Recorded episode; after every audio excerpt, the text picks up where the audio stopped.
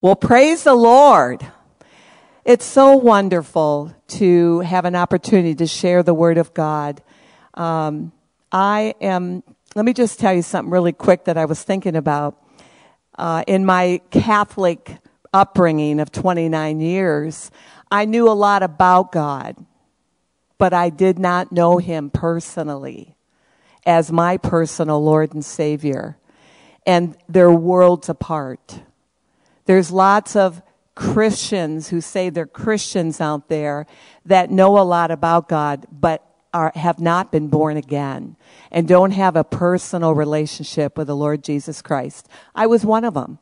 I was very moral. I was uh, grew up in a great church, or great um, family that uh, we loved God. We knew a lot about God, but we did not have the plug in to the source. And really, truly, this is a problem in the church today. It really is a big problem. I remember going to a Bible study at my friend's uh, Ann Sills' house, and Dale was preaching there. And I sat down, not knowing anything, green as grass. And the Word of God was presented. I couldn't tell you what he preached. All I remember is what I said. I'll never forget it. I have finally found what I've been looking for my whole life. Because the anointed word of God was being preached in a way that I could receive it, understand it, and do it. Up until that point in my life, that was not the case. So when I got that, that day was a complete 90 degree turn in my life. From that moment on, I never looked back. And I was born again at that time, but I felt like I was a carpenter who got a diploma, a paper diploma. But my tool belt was empty. Now I had a tool belt because I got that when I graduated, but it didn't have any tools in it. What I was lacking was the Word of God deposited in my heart so that I had something to work with to change my mindset, the, the, the old thinking and the nature that I had and what I had come up to at that moment in my life. And when I found it, I knew it. And I was, I grabbed hold of it and I was never going to let it go. So it has carried me through up until this point, my love for the Word of God. And the Word of God is Jesus. He is the living Word. When you open this book, you are fellowshipping with a person. Do you ever think about it that way? You're actually looking into the, the mirror of God's heart for you and I. This book is the will and testimony of our Father. It's His heart for all of his kids. It's a manual, an instruction book. It tells us how to think, what to say, what to do, how to do it, what to do, and what not to do. It just encompasses our entire life. It is the only living, breathing book on the face of the earth. It is the only infallible truth on the earth today. There's many truths out there. There's many gods out there, but there's only one true God, and that is Jesus Christ. And he is the absolute, infallible, incorruptible word and truth on the earth today. He's the plumb line. He's the standard. He, uh, he's everything. The cultures of today, they, they change, they come and go, but the word is forever settled. It's the same yesterday, today, and forever. It is the truth. You don't have to look any further than right here, this written book. There's a famine in the land, and the famine is the word of God, the whole truth. What I've always loved about Church of the Word is that we don't tear out any pages of this Bible. We believe it and teach from Genesis to revelation. And we don't really care if you like us or not. We're not up here to have you like us. We're up here to present the truth. And it's the truth that will set you free, keep you free, make you free. It will help you. So we're, we teach the whole truth. We're, we don't have fear of man. We have fear and reverential fear of God. And He is the whole truth. Amen. So you can be guaranteed of that here, which I have been with Church of the Word since 1991. And I haven't found anything better. I'm serious. I've looked at other churches and I'm sure they're all, there's some that are really great. But the pure word of God that comes forth is always feeds my soul, always comforts my soul, always challenges me. See, if you're not challenged by the Word of God, then you either don't have ears to hear or you don't want to do the Word of God because I believe in this pulpit you're challenged. How many of you agree with that? Boy, I am. Sometimes I have to bring my toes back after the preaching of the Word. But I love that. So tonight, um, I felt the Holy Spirit said, encourage my people. And I want to encourage you in the Word of God. There are two groups of people on the earth today, only two. Now, the media would like to tell you there's many because they bring in the races, you know. But um, there's only two, and that is the saved and the unsaved. That's it. That's all God sees. It's the saved and the unsaved. The unsaved need what? saved. they need to get born again of the Spirit. They, not, they need to respond to the truth of God's Word. How many of you know that there's many commands in the Word of God that invoke response? It's just not nice words on a page. God's observing. What are you doing with it? How are you going to respond to it? And that is a question that each one of us have to be willing to look inside of our heart is, what am I to do with this Rhema word that I received today? Amen. Is amen or oh me? Am I the only one who thinks like this? You know, in, in Acts at Pentecost, there was two great questions. What is this? And what must I do?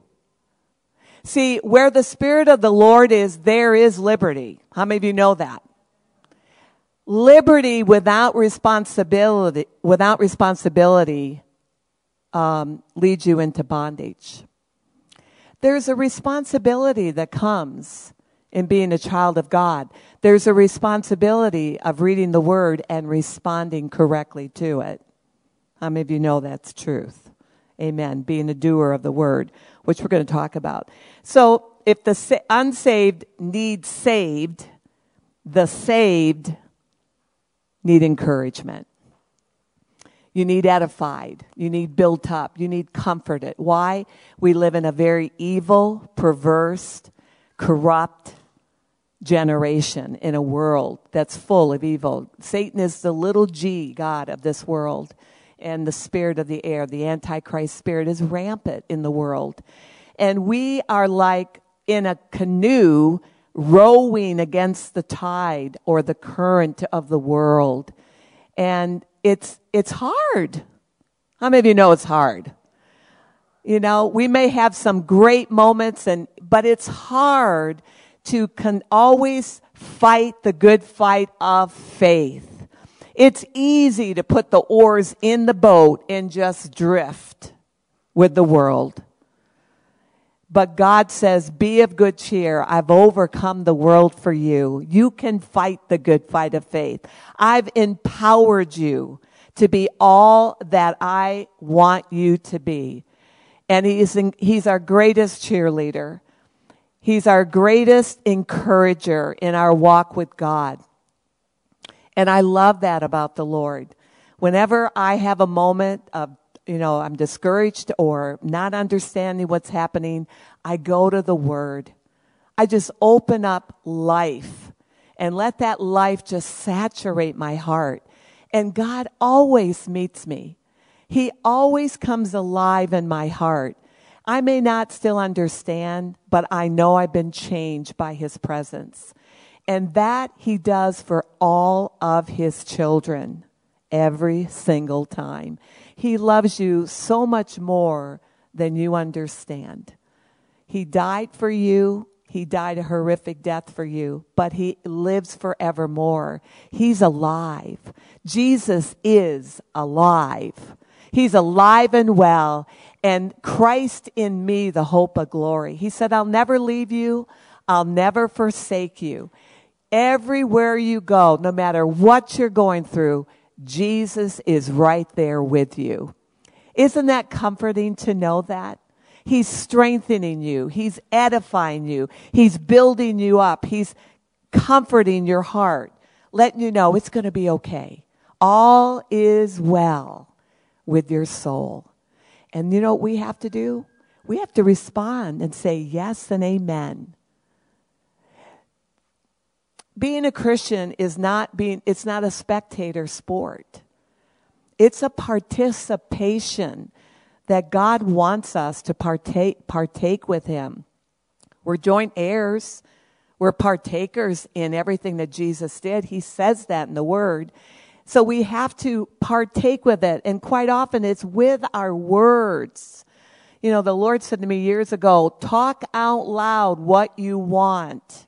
And what I wanted was more of Jesus and more of the Word. So I went around talking the Word of God out loud, taking my Bible, taking Christ the Healer, taking Kenyon. That book is all the Word. And just speaking out loud. Why? Because death and life are in the power of what? My tongue. Say my tongue. You have power and authority over all the works of the devil, and that power is in your tongue. So a lot of Christians don't talk. anybody know anybody like that? You know, we we have to be participants with the Holy Spirit and praying out loud and praying the word of God and, and getting, so, so that you hear it. No one hears you more than you. Amen? The Word of God, it's so crucially important. And everything you need is in this instruction book. Absolutely everything. You don't have to go any further than the Word of God. Just open it and let it speak to you. Matthew 24, verse 35, if you have your Bibles, which I hope you all have your Bibles, because there's going to be a day that Bibles are going to get hard to get. So make it your best friend. Meditate on it. Meditate it and memorize it. Let it just sink into your heart and become you. Matthew 24, 35 says, Heaven and earth shall pass away, but my word shall never pass away. John 6, 68. Peter asked, the, said to the Lord, Lord, where shall we go? You have the words of eternal life. Jesus Christ, the same yesterday, today, and forever. Hebrews 13, 8. Revelation 19, 13. And his name is called the Word of God. The Word of God is eternal. That means it's going into heaven. It's going to be a part of heaven for all of eternity. Think about that. Of all the books on, in the earth today, this is the only eternal one that's going to have an eternal effect on your life. Amen? Let's look to the Gospel of John in chapter 1. You know, I. Um, I'm a simple kind of girl. I really am. I love the simplicity of the Bible. Um, I take the simple truths of the Word of God and I want to get really good at applying the simple truths. If I'm not doing the simple truths, Why am I looking for something more complicated? You know, it doesn't even make sense to me. So, in the beginning was the Word, and the Word was with God, and the Word was God.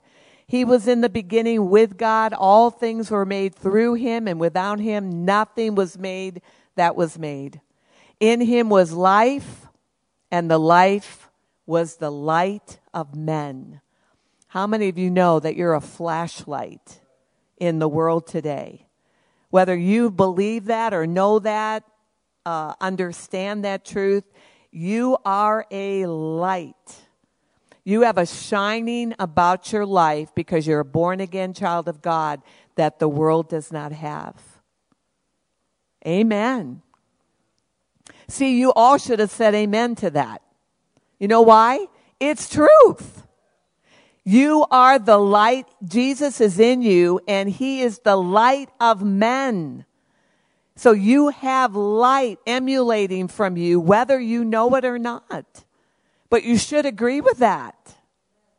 And the light shines in the darkness and the darkness does not comprehend it. Why do dog, dogs bark? Because they're dogs. Why does the world sin? Because they're sinners. You shouldn't wonder about that. They need saved. Wait a minute. We were once there. Amen. He came to his own, the Jewish race, Israel, and his own did not receive him. Amazing.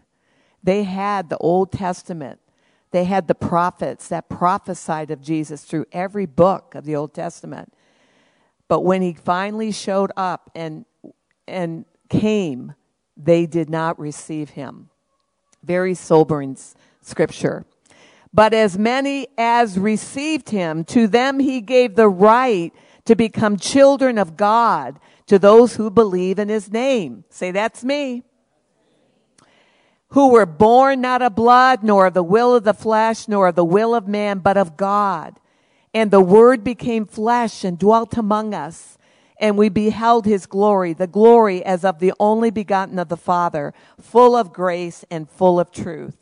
John the Baptist said of Jesus, the Lamb of God who takes away the sins of the world.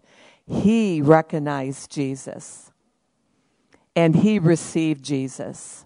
See, he, that invokes a response on our, on our part to whether or not we're going to receive the good word of God. Amen.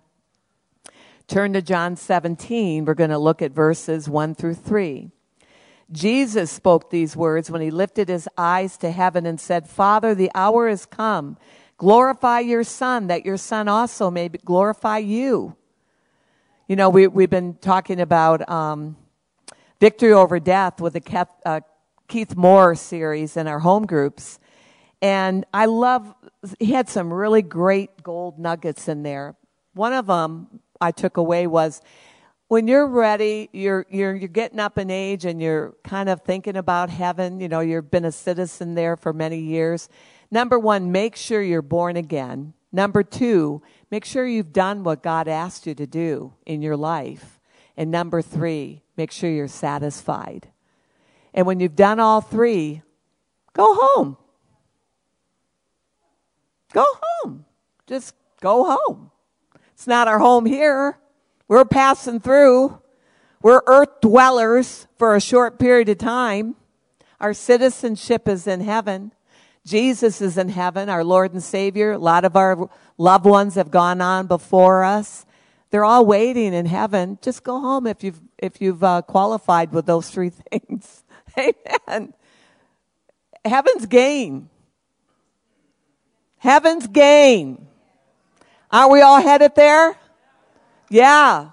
All in some per- period of time. We're all, if you're born again, son of God, in the family of God, heaven is your destination.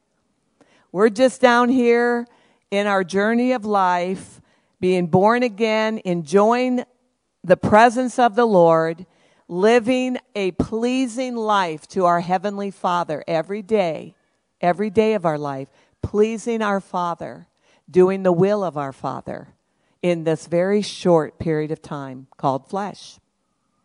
Amen. And we're going to be rewarded for it. That's something to shoot for. John 17, verse 2. As you have given him authority over all flesh, Jesus is speaking of himself, that he should give eternal life to as many as you have given him. And this is eternal life. Now he's going to tell you that they may know you, the only true God, and Jesus Christ, whom you have sent. I think uh, all of us are very aware of the times that we're living in.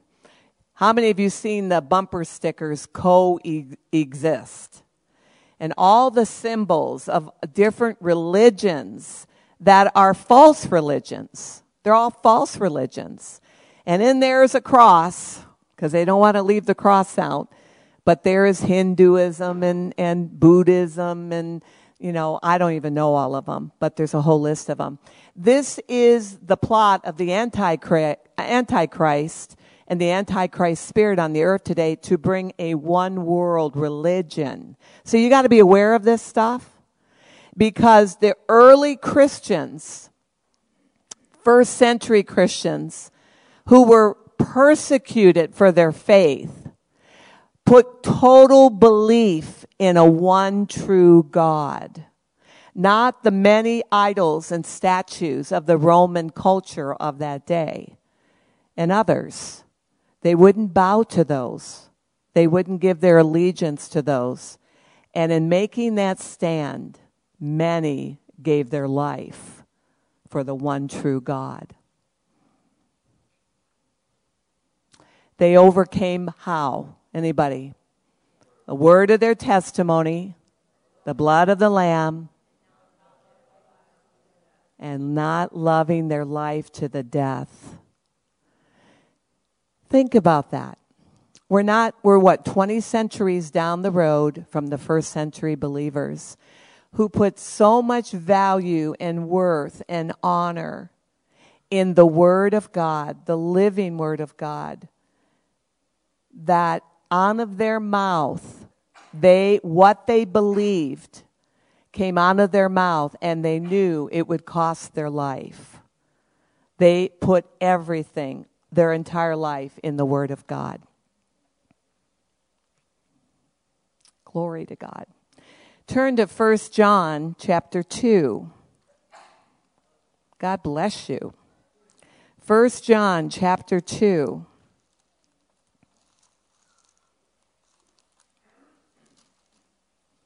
Verse 24, let's see. Hmm. You know, if you have, I, I'm just going to say, I know it's a busy week coming up. If you want to spend some time with the Lord, I really encourage you to spend time in the Gospel of John and the free, three epistles of John.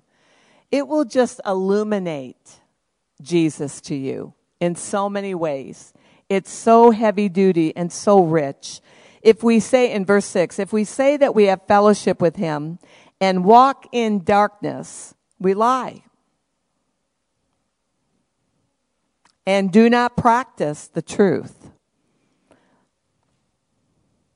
But if we walk in the light as he is in the light, we have fellowship with one another, and the blood of Jesus Christ, his son, cleanses us all from sin.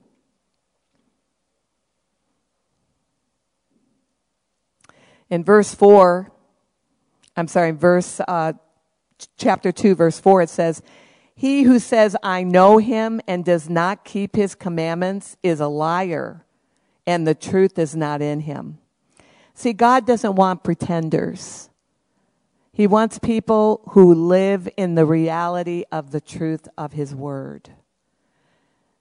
And I think at one time or another, we've all been a pretender to some degree. But the more we press into the word of truth, the more we press into God, He reveals those things about ourselves. He brings them to the surface so that we can look at them and respond accordingly.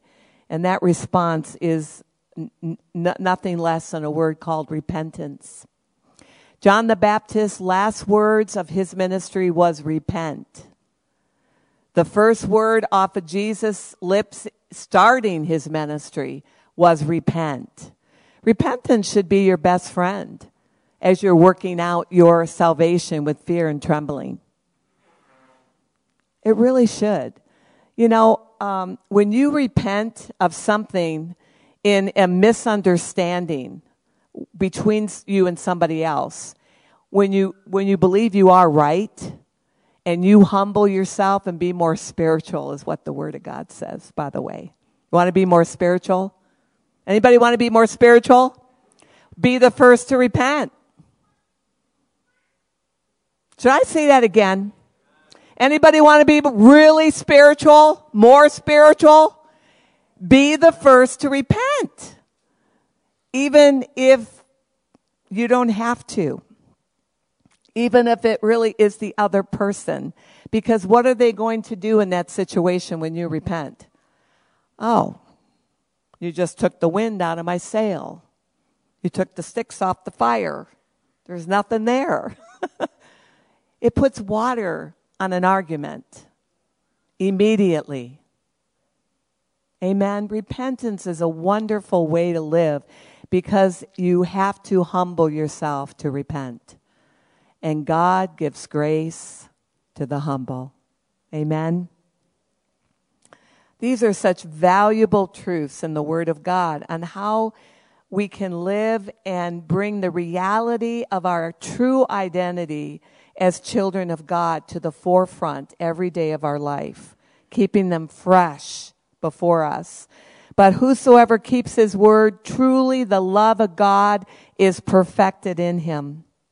By this we know that we are in him. He who says he abides in him ought also himself to walk as he walked, as Jesus walked. How did Jesus walk? Well, you get to know that and observe that by spending time with Him in His Word. Amen. Let's look at 1 John chapter 2 verse 15. Beloved, don't love the world or the things in the world. If anyone loves the world, the love of the Father is not in him. For all that is in the world, the lust of the flesh, the lust of the eyes, and the pride of life, is not of the Father, but of, of the world. Isn't the lines being drawn so distinctly right now between the light and the darkness, between the world and the Word? You know, I was surprised when Kevin and Kelly got back from, they took a three day, um, let's see, anniversary, Father's Day, birthday uh, getaway. and they came back and they said, our takeaway is this the dark is getting darker and the light is getting lighter. See, that's observing the seasons that we're living in and how important it is that the light in you becomes brighter, that you don't partake of the things that are of the world, which is the lust of the eye, the lust of the flesh, and the pride of life. Who is a liar? but he who denies that Jesus is the Christ. He is Antichrist who denies the Father and the Son. Whoever denies the Son does not have the Father either. He who acknowledges the Son has the Father also. Therefore, let that abide in you which you have heard from the beginning. If what you heard from the beginning abides in you, you also will abide in the Son and in the Father. And this is the promise that He has promised you eternal life. How you began is super important. You must be born again, Jesus said. You must be born again of the Spirit, and you must be a human being to become born again. And if Jesus said you must be born again, then you must be born again.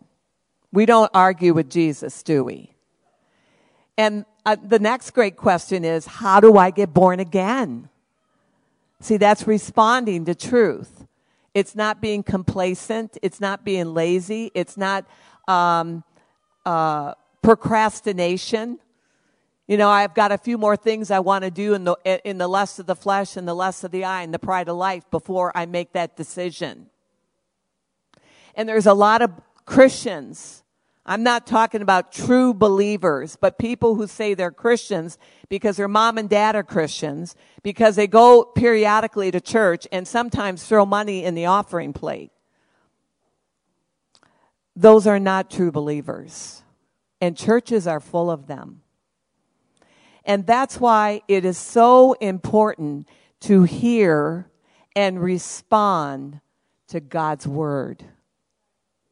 Not staying complacent and thinking it's okay to pretend. We're not living in the days where that's really smart. Amen? So Jesus is the truth. He is the way. He is the life. There is no other God but Jesus. None comes close. There's only one.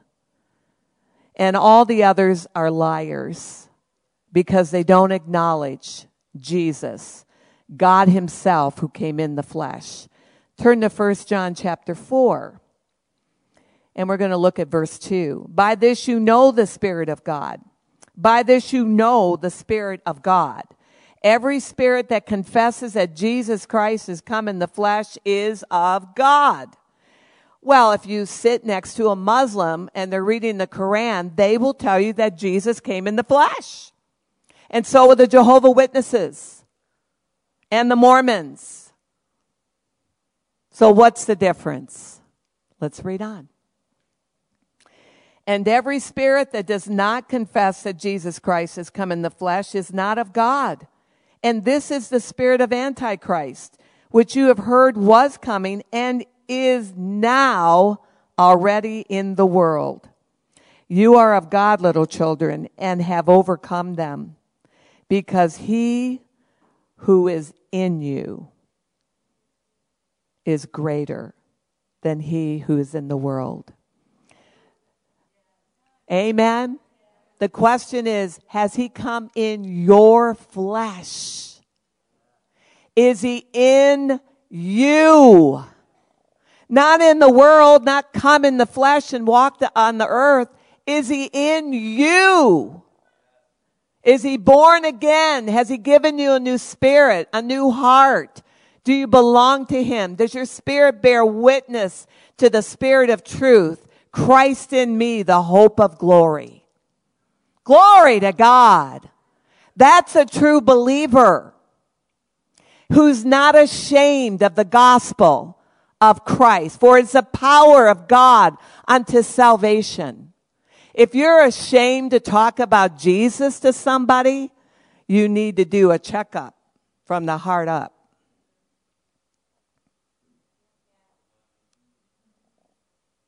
You really do. You got to find out what's really important in your life pleasing men or pleasing God. That's what it comes down to. Fear of man or fear of God. I have a reverential fear of God, not doing what God's asked me to do, not a fear of man. I'm not going to be judged by any man. One day, and that day of judgment is coming for all of us. No one is excluded. Hello? And that day you'll be standing in front of Jesus. Now, for those of us who are true believers and have been washed by the blood of the Lamb, your any sins, Eh, there won't be a sin problem. There won't be a sin issue because it got taken care of 2,000 years ago on the cross. Isn't that good news? Now, that does not give you a license to sin. Because then you got to wonder, am I really a born again believer if I love sin more than walking in the grace of God? These are good questions, aren't they? To think about. If I want to sin, if I love to sin, I got to question what's going on in my heart because I got born again to please my heavenly father. See, I had a father and his name was Satan. For 29 years, I was not born again. And Satan was my father. And before you got born again, he was your father too. That says that in Colossians 1. You want me to read that? All right, let's go to Colossians. I want to show you in the Word of God where it says that.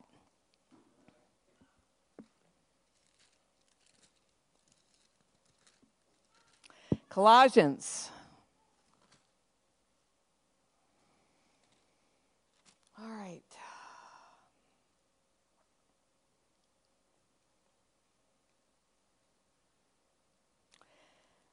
Chapter 2, we're going to look at verses 13. And you, being dead in your trespasses and the uncircumcised of your heart of your flesh, he has made alive together with him, having forgiven you of all trespasses, having wiped out the handwriting of requirements that was against you, which was contrary to us.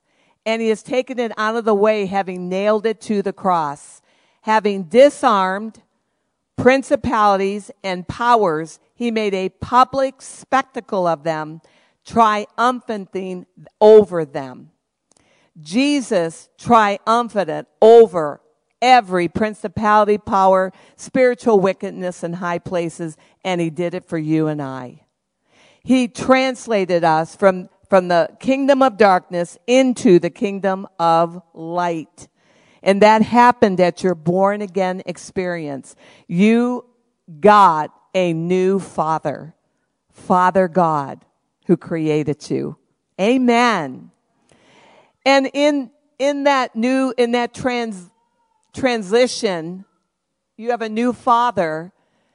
And because of that, our eyes are ever on the Lord. He did a great work with his son Jesus on the cross for each and every one of us. And do you value what Jesus did for you on the cross? Do you think about it? Do you meditate? Do you thank Him every day for that shed blood for your life?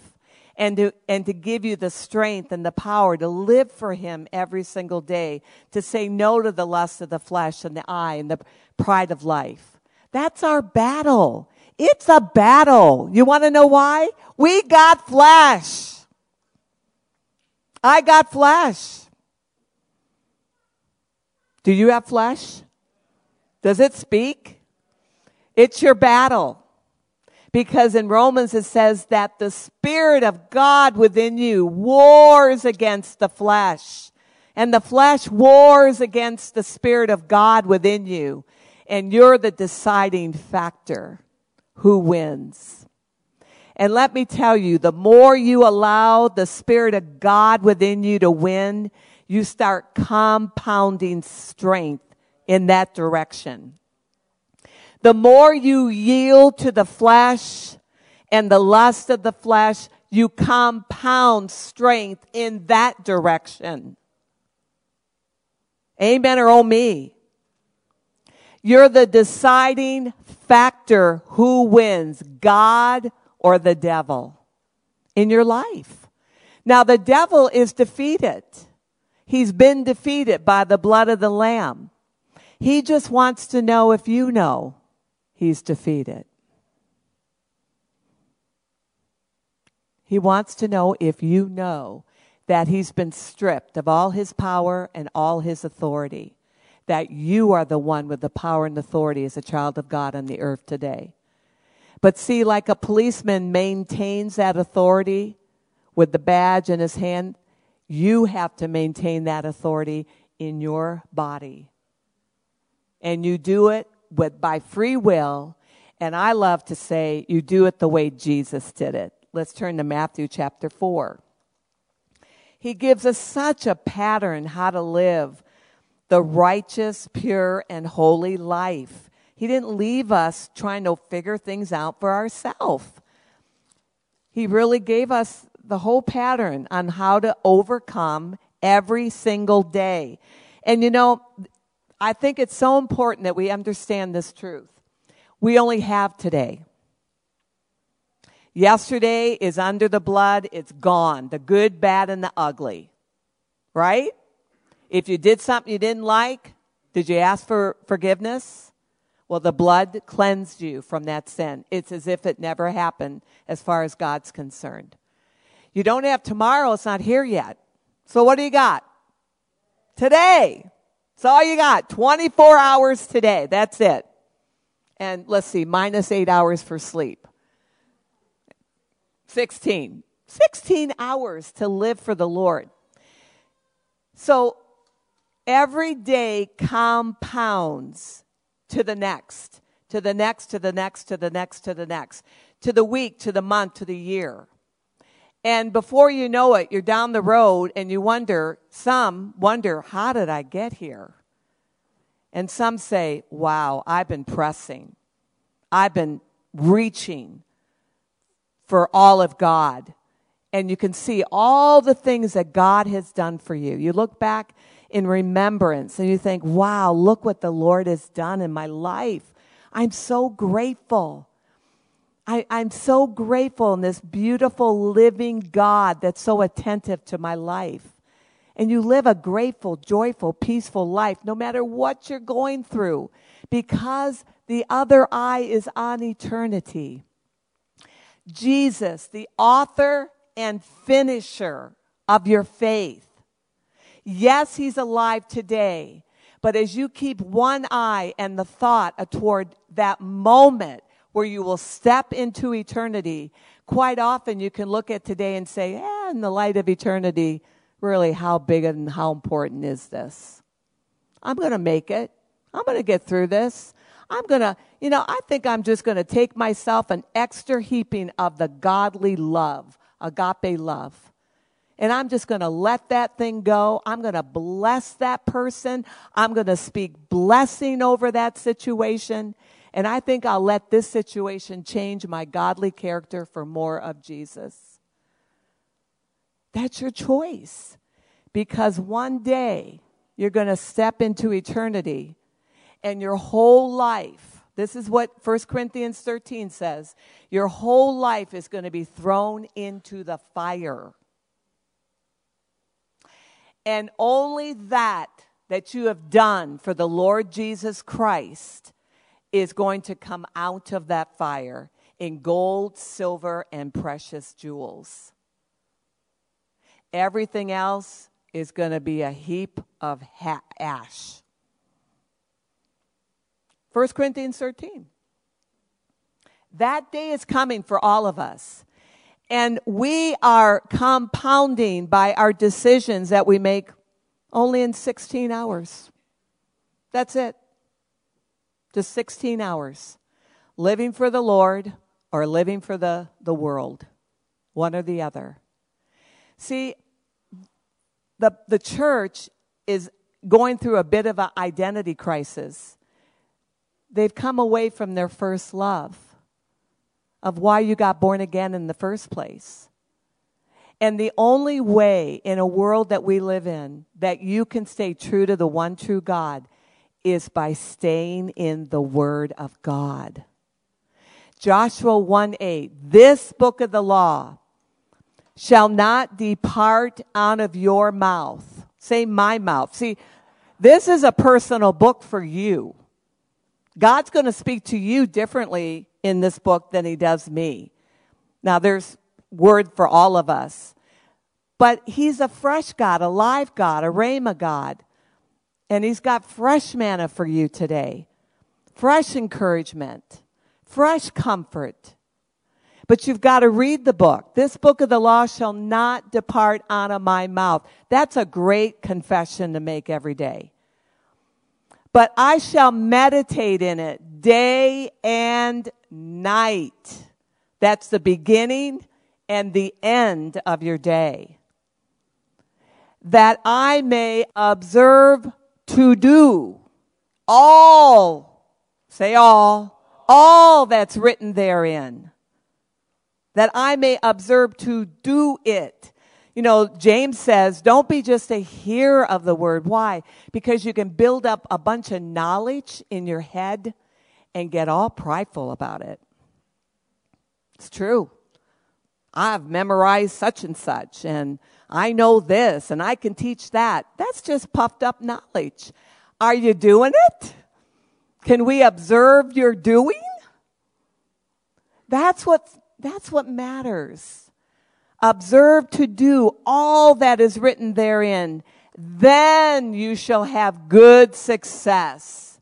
Then you will prosper in your way. Who wants good success? One, two, three, four, five. See? Being a participator. Are you getting how important that is? See, you get a double whammy when you participate. Did you know that? When you say yes and amen to truth, that's a double whammy. Your soul now is bearing witness to it. You're not just a hearer, it's going into you. And that's what you want. Amen. Be a participator. Be an encourager of the Word of God for yourself. Because when you are for yourself, then you can be for others. And I don't know about you, we all need it in the, in the world we're living in today. Prosperous. God wants you to prosper. He says in 3 John 2, Beloved, I wish above all things that you prosper and be in health. Then there's a clause. There's a clause even as your soul prospers. What is your soul? Mind, will, motions, imagination. All of that God wants you to prosper in so that you can prosper in life and be in good health. Prosper is not just money. It is money, but it's not just money. It's relationships. It's having really good godly relationships that you aren't a pretender. You're real and you don't mind being real because you know you're loved. You're loved by God and you're loved by the brethren. And so you can be real. You can let your guard down. You can say, you know, this happened to me and I've been carrying the burden of it and I'm done carrying the burden of it. Can I share it with you? Absolutely. Let's put it under the blood once and for all. See, that's being honest. It's being transparent. It's where the body of Christ needs to be today. The true body of Christ. And that's the agape love, my friends. The agape love, the God kind of love. Not the condemning, not the judging, not the accusational. That's all of Satan. The Spirit of God will convict. And I thank God for his conviction. Don't you? That scratchiness on the inside when you know something just isn't right and you were part of that not being right. Come on now. And Oh, Holy Spirit, you're dealing with me again? Yes, because He wants you to grow up in Him and be free. Remember, where the Spirit of the Lord is, there is liberty, but where liberty liberty without responsibility leads to bondage. You could say you're free, but are you doing the Word of God? Are you applying the truth of this Word for your own personal life? Are you walking in the truth of it? You know, I love accountability. That's why I like LTS. We kind of are accountable to one another. But do you have people in your life that love you no matter what happens, whether you blow it, whether you don't live up to their expectations, whether you really make a mistake. Do you know that you're still loved? And that accountability is gives you the freedom to go to that person and say, "I'm really sorry, you know what I did. I'm not perfect. I'm far from it. I'm a, but I'm a, I'm a trying to attain Will you forgive me and give me grace in my journey? You've got to have people like that in your life that will allow you to stumble and fall, make a mistake, and yet love you and pick you up. Are you that person?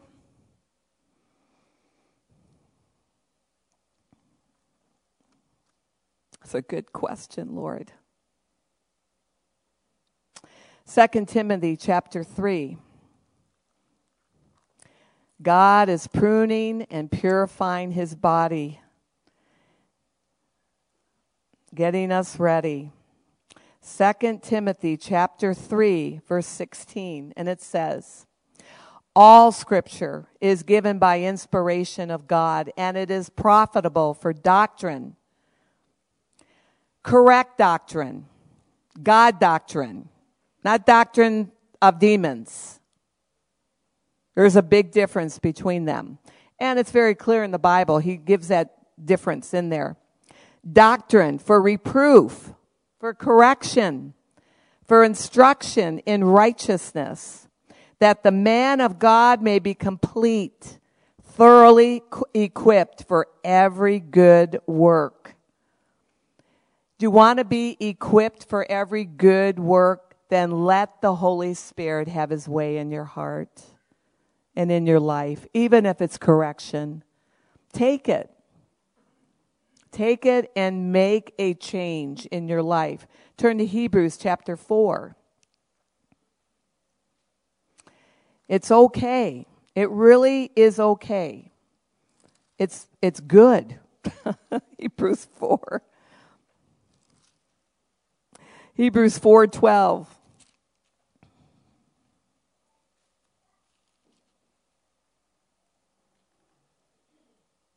Oh, I got to go to cha- uh, verse 1 of Hebrew 4. Listen to this. Therefore, since a promise remains of entering his rest, let us fear lest any of you seem to have come short of it. For indeed the gospel was preached to us as well as to them, but the word which they heard did not profit them, not being mixed with faith in those who heard it. Today, if you hear his voice, do not harden your heart. If the Lord is speaking to you about something tonight, don't harden your heart. Soften it. Allow the Holy Spirit to deal with you so that you can have freedom in your life. For the word of God in verse 12 is a living and powerful, and it's sharper than any two edged sword piercing even to the division of soul and spirit. It gets to the root of the problem. You can't hide from God.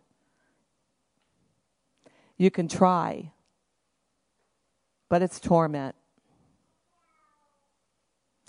Piercing even to the division of soul and spirit and of the joints and marrow, and it's a discerner of the thoughts and the intents of the heart. And there is no creature hidden from his sight, but all things are naked and open to the eyes of him, to whom we must give an account.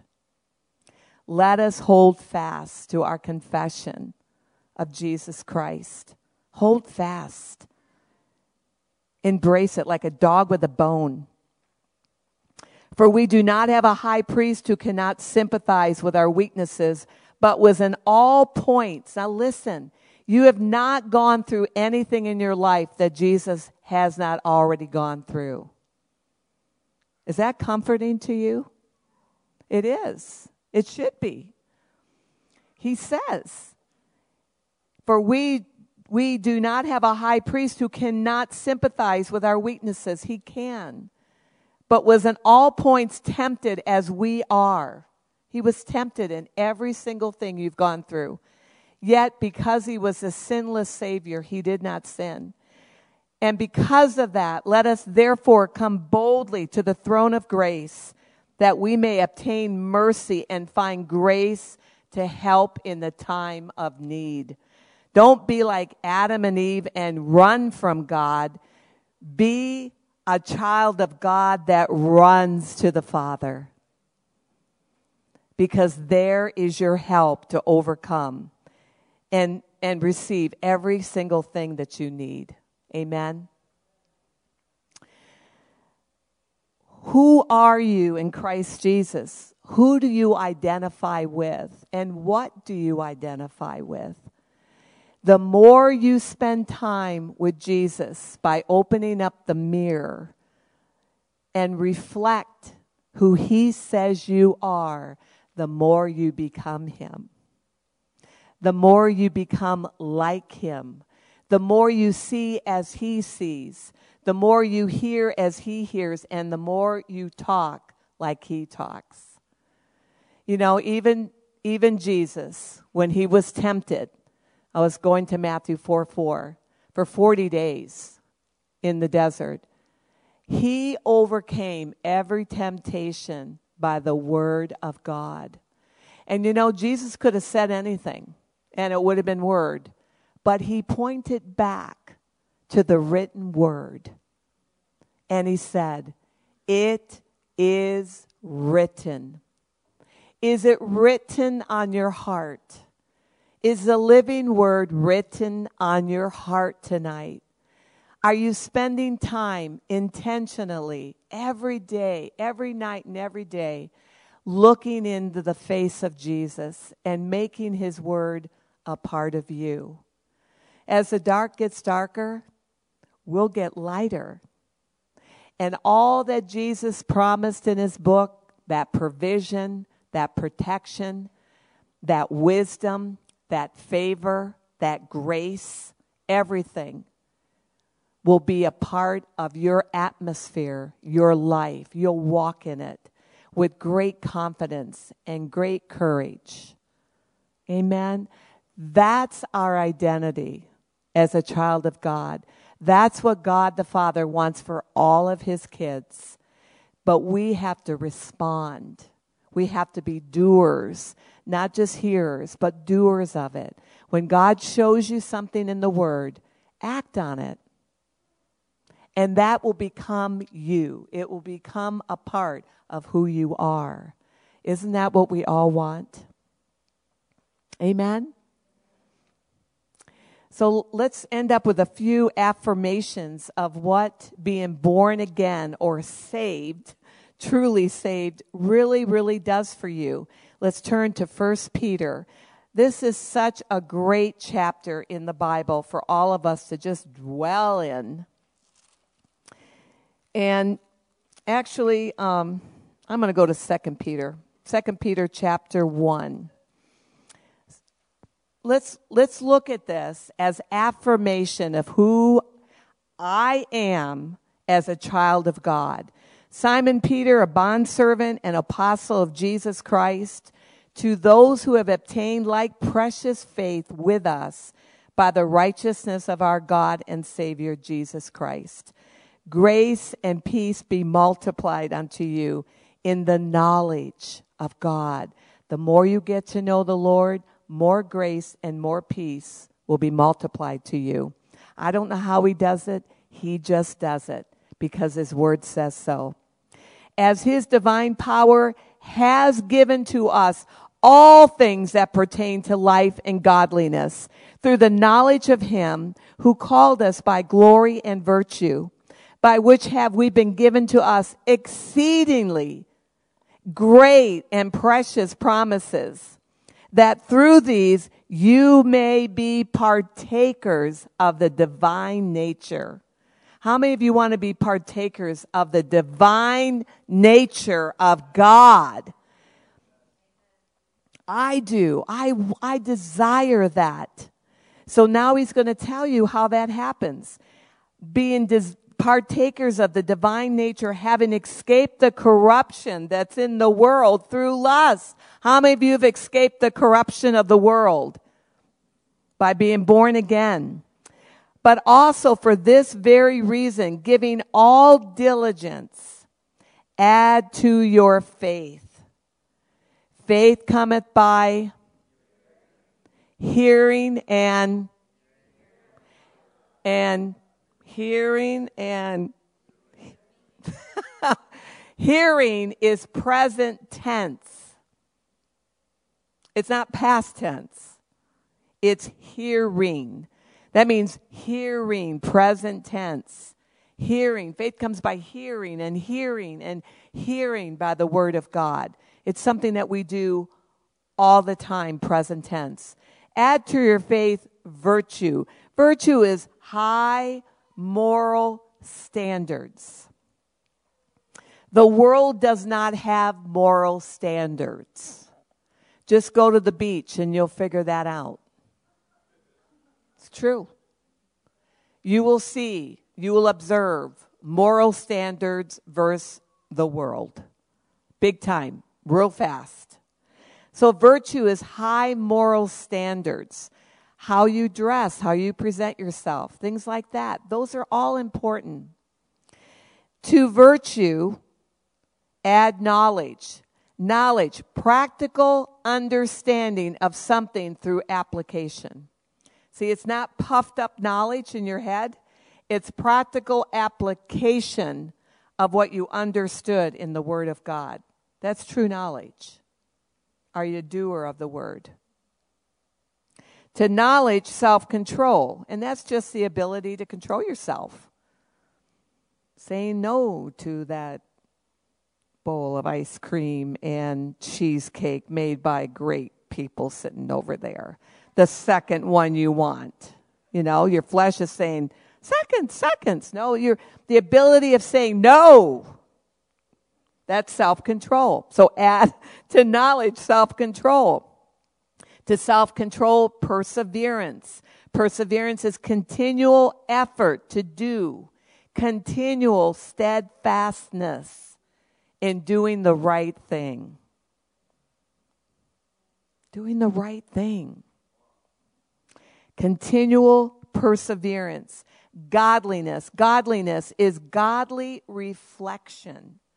It's reflecting God in what you say, what you do, how you handle yourself. It's are you reflecting God or are you a pretender? The lines are being drawn. Get in or get out. Stop pretending because a day will come for all of us. My goodness, there is such an urgency to be sober minded right now and get these truths working in your life. You, you can't control other people. I'm sorry, you cannot do it. And that would be witchcraft to try to do it. We're to control ourselves our own selves and stop playing the blame game. Blaming someone else for why you are the way you are or why you conduct yourself the way you do. It's like putting yourself in a prison cell, locking the door, and throwing them the key. And if they don't change, you can't. That's stupidity gone to seed. Blame doesn't work. It's of the devil. Take responsibility for yourself. Because when you stand before the Bema seat of Jesus on the judgment day, that person you've blamed your whole life won't be there. Get sober minded. Understand these truths. Be responsible to the truth and the light that you know and act on it today because you only have 16 hours. Anybody can do anything in 16 hours. Anybody can do anything right in today. You really can with the help of the Holy Spirit inside you. So to godliness, brotherly kindness. Brotherly kindness is, it goes beyond mere duty. It just, it's of a pure heart. It's, I want to do something really kind for you. That's what brotherly kindness is. And brotherly kindness love. Love in this word is agape love. It's the God kind of love. It's the love that will lay your life down for someone else. That's what that love is. So he says in here, for if, now listen to this, because if it wasn't in the Bible written down, you'd never believe it was here. I, I just, I, I mean, I saw it the way I feel. For if these things are yours and abound in you, see, that's that application. Even when you don't want to, and your flesh doesn't want to. How many of you know that? But the Spirit of God in you does. For if these things are yours and abound, you will neither be barren nor unfruitful in the knowledge of our Lord Jesus Christ. Wow. I don't want the famine of the word in my life. I don't want to be barren with fruit. I want fruit to abound. Is that a desire for you? It should be for every child of God. For he who lacks these things, this list, is short sighted, even to blindness, and has forgotten that he was cleansed from his old sins. Don't forget. Don't forget where you started. Don't forget your starting point of how you fell in love with Jesus. Don't forget that moment. Therefore, brethren, be even more diligent to make your call and election sure. For if you do these things, you will never, everybody say never, you'll never stumble. God said that. And he doesn't mince his words. You'll never stumble if you're more, if you're diligent to make your call and your election sure. That means steadfast, a strong foundation. Every choice you make is for the pleasing of the Father in the 16 hours that you have today. For so an entrance will be supplied to you abundantly into the everlasting kingdom of our Lord and Savior Jesus Christ. That's that eye on eternity. For this reason, I will not be negligent to remind you always of these things, though you know and are established in this present truth. I'm looking at a whole body of believers that know these truths and you're established in them. But Paul said, I'm not going to be negligent in reminding you and encouraging you to be a doer of the word. And we are to be that way for one another. Yes, I think it's right. As long as I'm in this tent, to stir you up by reminding you of your identity in Jesus and who you are, who you represent, and that you're the ambassador for Him on the face of the earth today. That's who you are. And the Holy Spirit wanted you to be encouraged. Build yourself up on your most holy faith. Stay in the love of God. Establish what you know is truth and get stronger and stronger in it every single day. Don't put the oars in the, in the canoe and start drifting. Remind each other.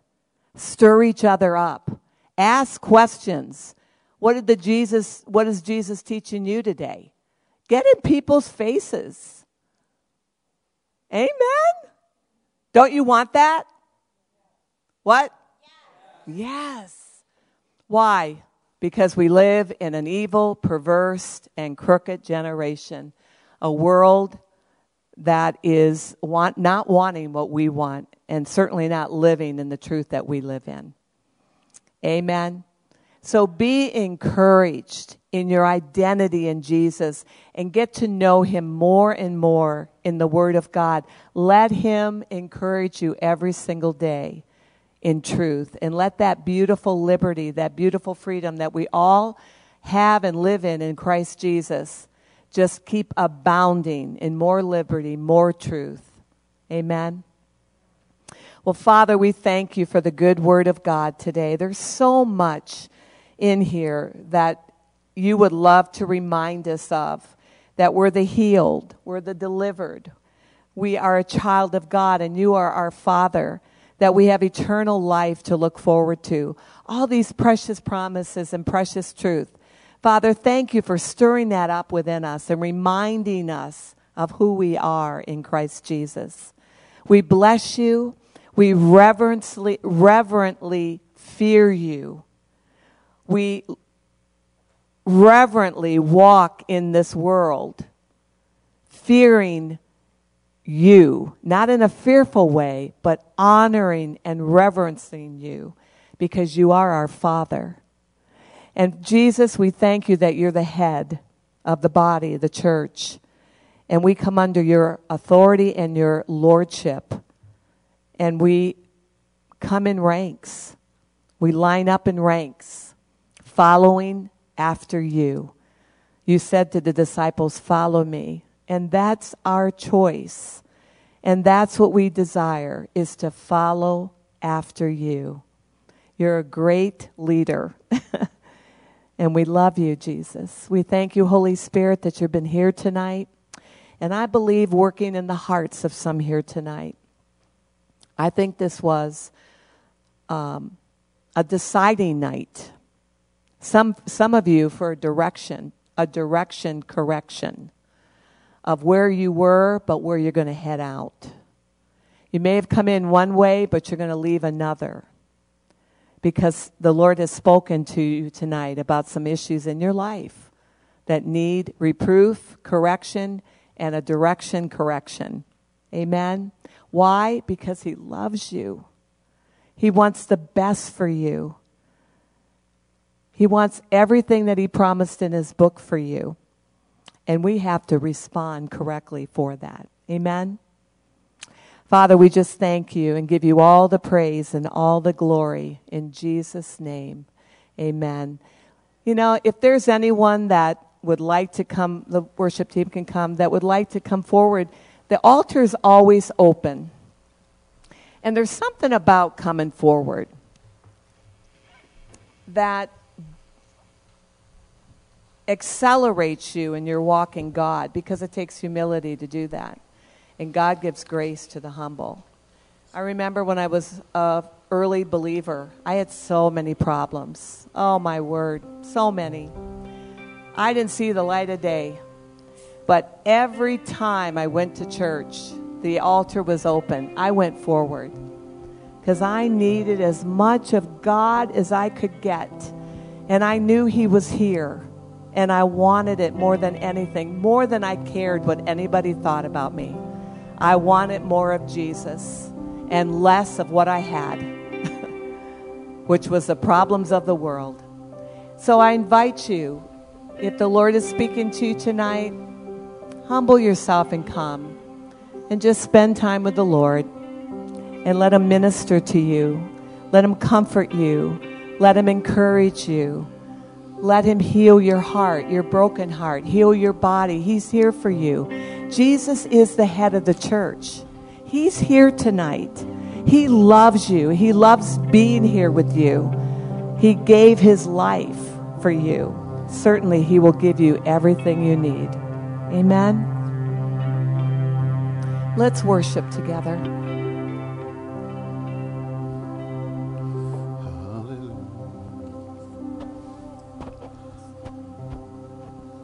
Well, dogs bark, sinners sin, saints shine.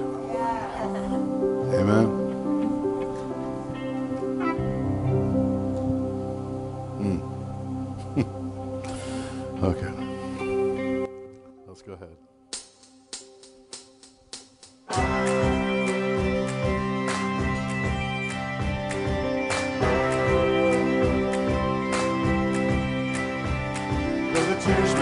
My song will rise, my song will rise to you.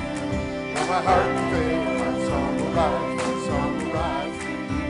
While there's breath in my lungs, I will praise you, Lord. In the dead night,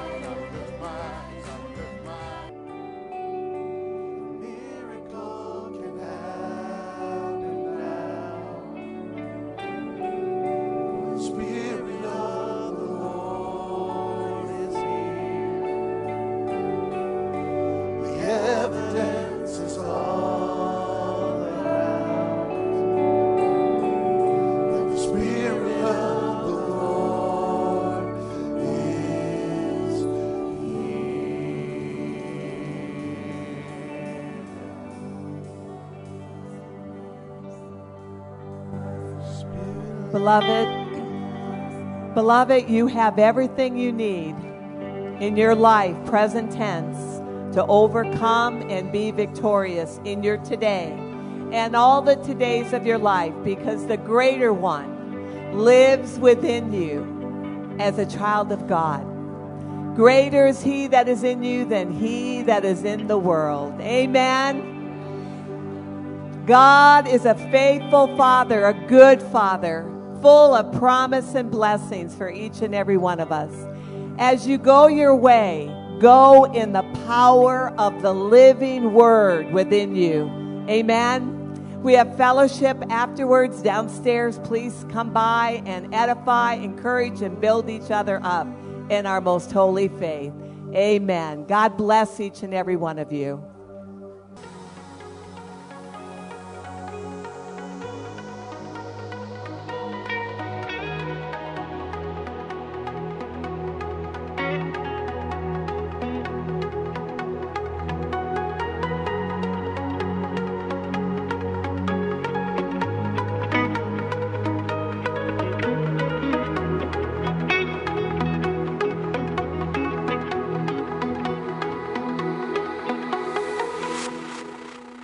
Good evening, everyone.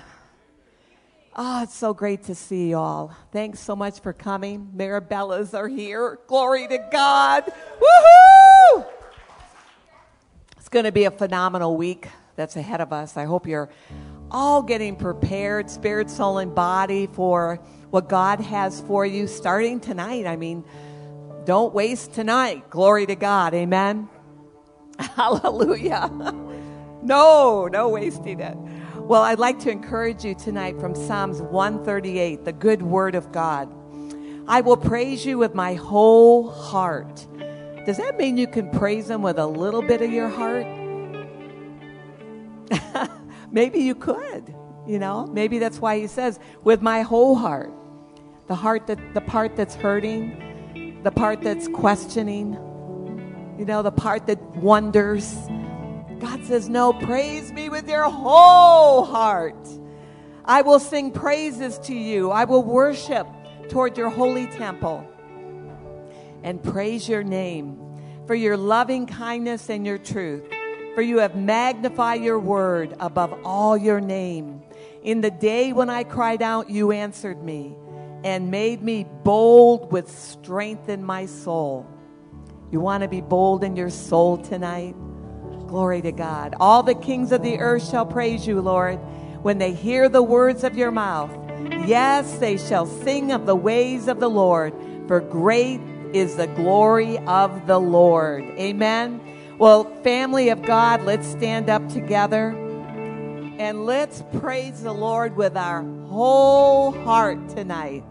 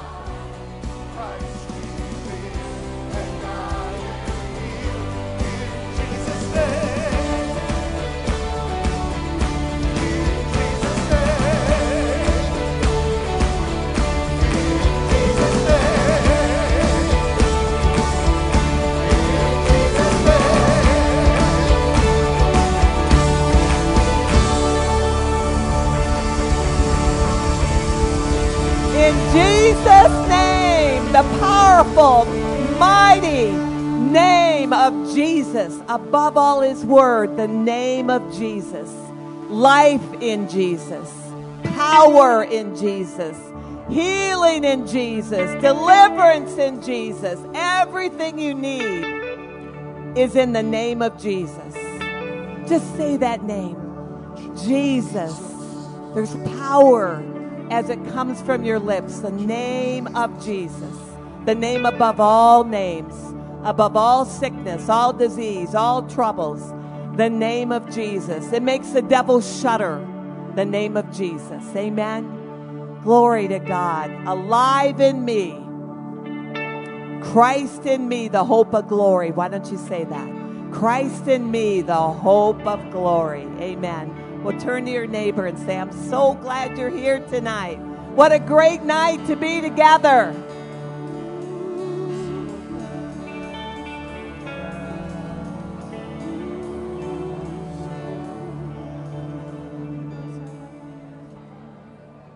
Well, good evening, everyone. How y'all doing tonight? Good? Well, we'd like to welcome anyone that's here for the very first time. If you're here for the first time, can you raise your hand so we can give you a welcome? Anyone? Right over here in the back. Thank you for coming out tonight. We're glad you're with us. Also, I know Karen mentioned it in the beginning, but if you didn't hear her say it, we have our lovely family, the Mirabella family, so let's give it. We're really excited to have you guys with us this week, so thanks for coming. All right, well, we're going to prepare to return the tithe to the Lord tonight. So if you need a cash envelope for your giving, raise your hand. And if you're giving by credit card, you can make sure you fill out all of the blanks. You know, we serve a covenant keeping God. You know that? His word stands. When he says it, he means it. He's not like people that, you know, I don't know, can you rely on on him or not? You can rely on God. Psalms 105 says this says, He remembers his covenant forever. The word he commanded for a thousand generations. That's a long time. Forever is a long time. When he said it 6,000 years ago, it still stands. Well, this includes the tithe covenant, and I wanted to read to you from Genesis. Um, so, if you want, you can turn to Genesis chapter 14. And this is where we read the story of how Abram and his men rescued his nephew Lot. Remember, they had had that battle, and those kings came and you know, captured Lot and a bunch of stuff, all of his things. And so Abram had this amazing victory, and he got back all this stuff, got Lot back, and it was an amazing victory. So I want to start reading in verse 18 of chapter 14. So he's coming back. He meets the, the king of Salem here in this valley. And it says, And Melchizedek, king of Salem, brought out bread and wine. How many know what that typifies? He brought out bread and wine. That's covenant meal. He was priest of God Most High, and he blessed him and said, Blessed be Abram by God Most High possessor of heaven and earth. And blessed be God Most High, who has delivered your enemies into your hand. And Abram's response was this to give him a tenth. You know, he's this blessing comes out of Melchizedek's mouth, and Abraham, in this moment, I'm going to add a little bit here. He recognizes that, hey, this victory was not all my own doing. God was the source of that. The reason for my victory is Him. I couldn't do anything without him. And this came out of his heart to return a tenth of all that he got, all, this, all of his increase. He returned a tenth. How did he know to do that? This is before the law. The law has not come yet.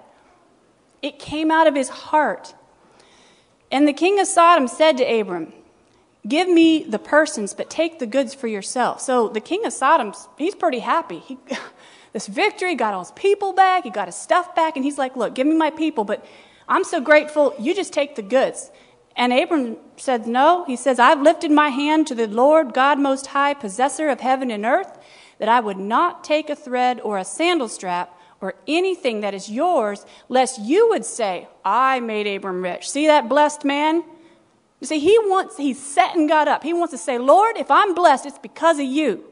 I don't want anybody else on earth saying, yeah, well, I know why he's the richest man on the earth is because that victory and everything, and I could have kept all the stuff, but I let him have it, you know. So he, he sat and got up. He wants everyone to know his blessings from the Lord. He says, I will take nothing but what the young men have eaten and the share of the men who went with me. Let, okay, three guys take their share. And now the Lord's response. Sorry, I'm just not real great at some of those old words and names, so I'm glad things are easier today. We got words we can read. so we see God's response to this in chapter 15, the very next verse, verse 1. After these things, the word of the Lord came to Abram in a vision. Here's his response to Abram's heart to tithe and just recognize who his source was. He says, Fear not, Abram. I am your shield. Your reward shall be very great. And the King James says, Your reward shall be exceeding great. I'm your exceeding great reward, I think is how that says. Fear not, I'm your shield. Well, what is that? Protection? I mean, a shield protects. I'm your, the Lord's your shield. This is a covenant thousands of years ago, but it still stands because God remembers his covenant. It still stands. And it says, you know, reward. If you look that word up, it literally means wages, payment, money paid.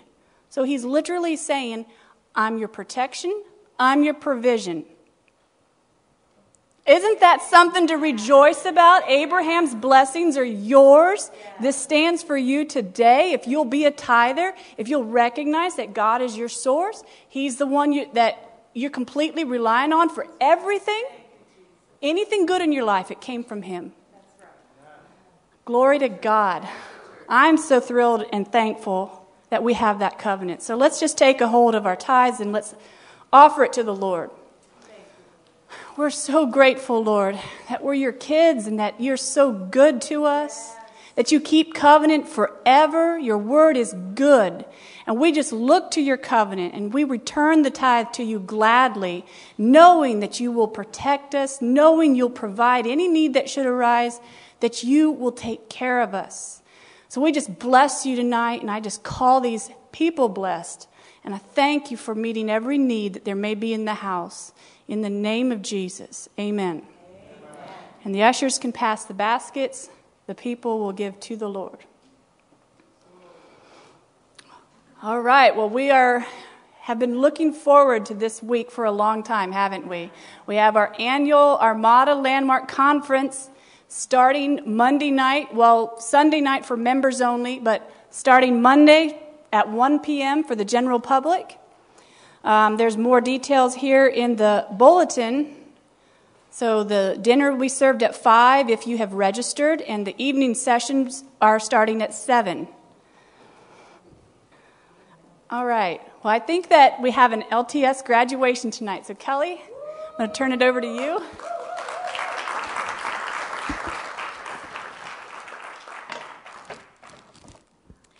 So, I have the privilege tonight to recognize another one of our many LTS graduates that we have had come through the leadership training school that we have here at Church of the Word. So, I would like to invite Amy Epsy to come forward, please.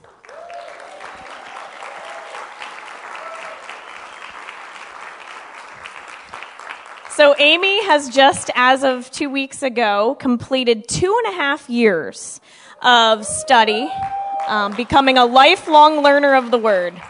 So we would like to um, recognize her. We have a little gift for you. Thank you. And this will be your diploma.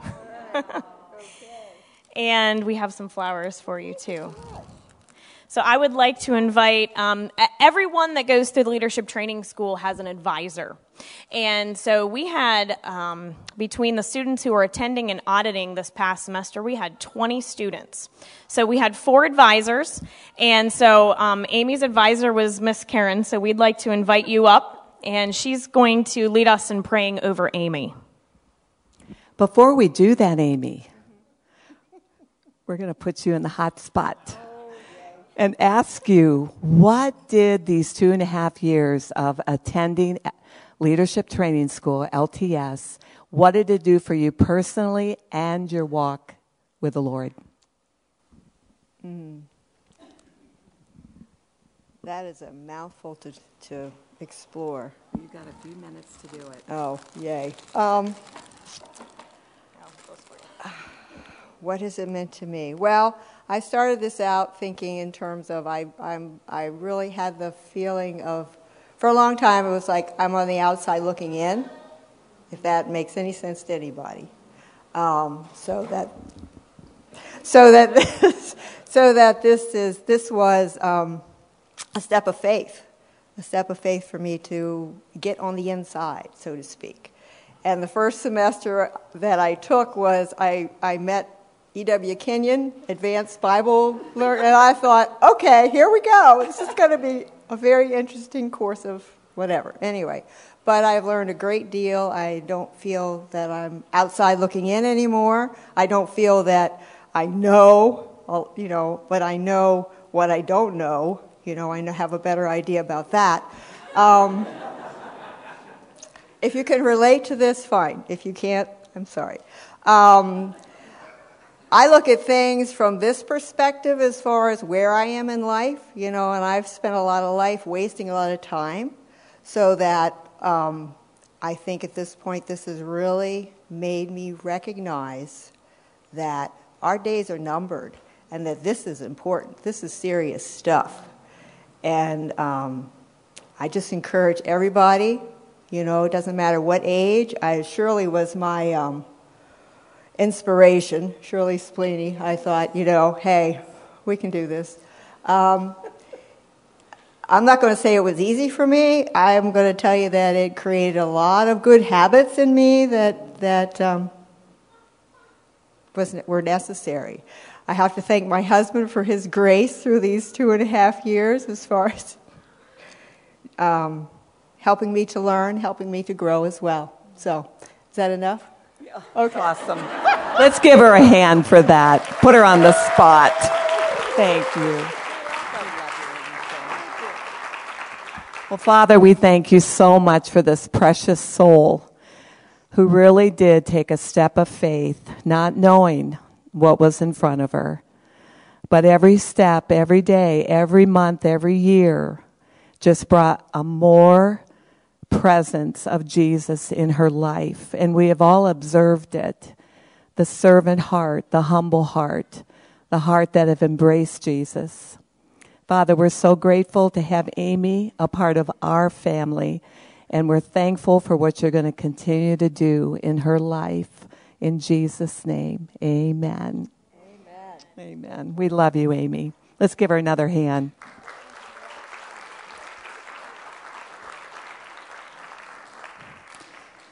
I love LTS. Uh, I call it a wheel within a wheel, where, and you said it very nicely. Um, you felt like you were outside looking in. And LTS brings you in. And, and, and it, it shouldn't be an LTS that brings you in. I mean, Jesus brings you in. But if you're looking for a deeper walk with the Lord, and if you're looking for a deeper fellowship with believers, LTS is a great avenue for you. So please hook yourself up with Kelly if you're interested to start up in September. You won't regret it. It'll be time well spent. I love what you said, Amy. It's serious. You know, it's life life goes by quicker than we both than, than we all realize. My mom uh, was a mother of eight, and she used to say, "The days are long, but the years are short." What a true statement. Amen. Our very compassionate pastor got on a plane in a wink, twinkling of an eye when a childhood friend suddenly died. He had six children. Yeah, so um, he is there in Missouri giving forth the word of life with a with the heart of Jesus, the compassionate heart. So keep him in your prayers. He's coming home tomorrow. Quick trip of just planting the word of God in that family's heart. You know, when you yourself have gone through tragedy, uh, you are so capable uh, of of reaching out and bringing that compassion that people who are fresh in it uh, need, and that's your pastor. Makes me almost weepy. He's such a compassionate, gentle man. So let's let's pray for him right now. Father, we just thank you for our pastor Sid. Thank you for him being at the right place at the right time, doing the right things with the right people. Thank you for the word of life being presented to the people and they have ears to hear that by the comfort of the Holy Spirit to this entire family, Father, we thank you that he truly is an ambassador for Jesus and will give everything that he can to represent you to this family. We thank you for it in Jesus' name. Amen.